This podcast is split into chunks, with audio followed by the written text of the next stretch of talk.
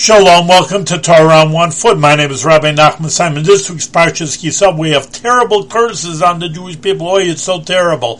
But ultimately, everything is good from Hashem. So what's the good of the curses? That a person, why did he get curses? Because they did something wrong. Well, when something goes wrong and you feel hurt about something, it's time to do tshuva, to repent, which is the whole idea of Rosh Hashanah Yom Kippur. You can do tshuva, repentance, every day of the year. And ultimately, we have to remember that with the Gemara Gemara says that it says, well, you may say, well, I'm scarred and I'm no good. No, that is not the source at all.